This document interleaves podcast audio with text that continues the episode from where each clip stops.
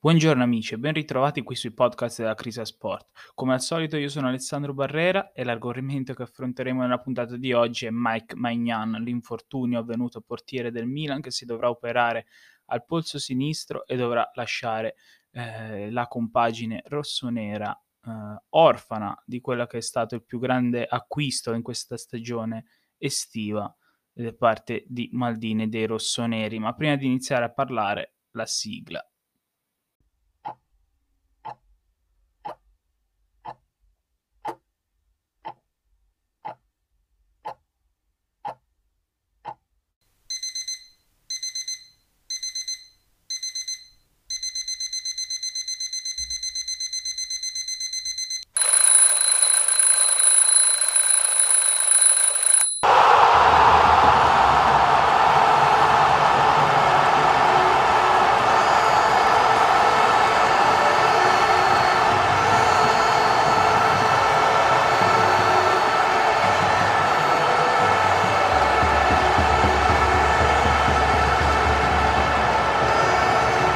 Sta iniziando una nuova puntata della sveglia del tifoso.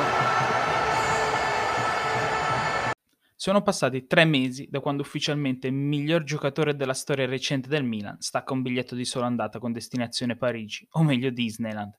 E sì, perché con una squadra da sogno, 9 milioni di più bonus per fare tre partite e stare all'ombra di uno dei più grandi portieri della storia del calcio, che alla veneranda età di 36 anni dimostra ancora le nuove leve come si sta al mondo, vuol dire essere catapultato in un mondo fantastico. Tuttavia quello che doveva essere lo sgambetto del secolo da parte della Gigio Mino SRL è ritornato al mittente come un boomerang ci hanno provato a far venire il senso di colpa ai tifosi milanisti, inculcando loro che Zizzo voleva restare al Milan, ma una volta era colpa di Maldini e poi è stata colpa di Gazzidis e poi era colpa del presidente. Ci mancava solo che fosse stata colpa del gol di Montari.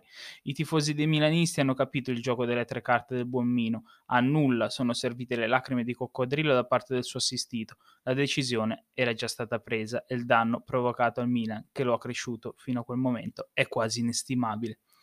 Dico quasi per un duplice motivo. Il primo è che un valore questo danno ce lo ha. Stiamo parlando di una cifra intorno ai 70 milioni di euro circa. Il prezzo del cartellino in una normale situazione di mercato per un giocatore che di normale ha ben poco, poiché fuori classe.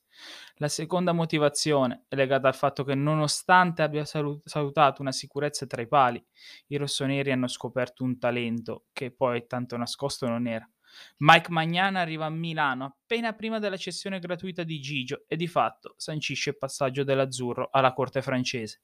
Viaggio inverso, per l'appunto, quello di Magnan, dove incontra tanti tifosi che chiedono soltanto una cosa, onorare la maglia, che è quello che non è stato fatto dal suo predecessore. Una semplice richiesta, solo quella del rispetto dei colori, poiché sanno tutti che eguagliare tecnicamente Donnarumma è impossibile ma quello che non sanno i tifosi rossoneri è che è di impossibile per Mike, non c'è niente, soprattutto se vince un campionato con il Lille quando come avversari ha il Dream Team targato Paris Saint-Germain.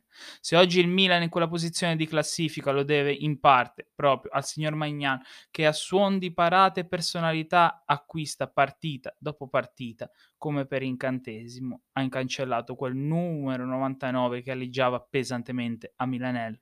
Come tutte le favole però arriva un momento in cui ci si deve svegliare ed è arrivato ieri, quando si è sottoposto ad un intervento al polso e la prognosi è chiara. Dovrà restare fuori per un po' di tempo. Probabilmente arriverà Mirante ad aiutare il diavolo in questo periodo, ma in questa parte di stagione si vedrà il vino Milan e soprattutto si capirà quanto è importante e indispensabile Magic Mike per il Milan.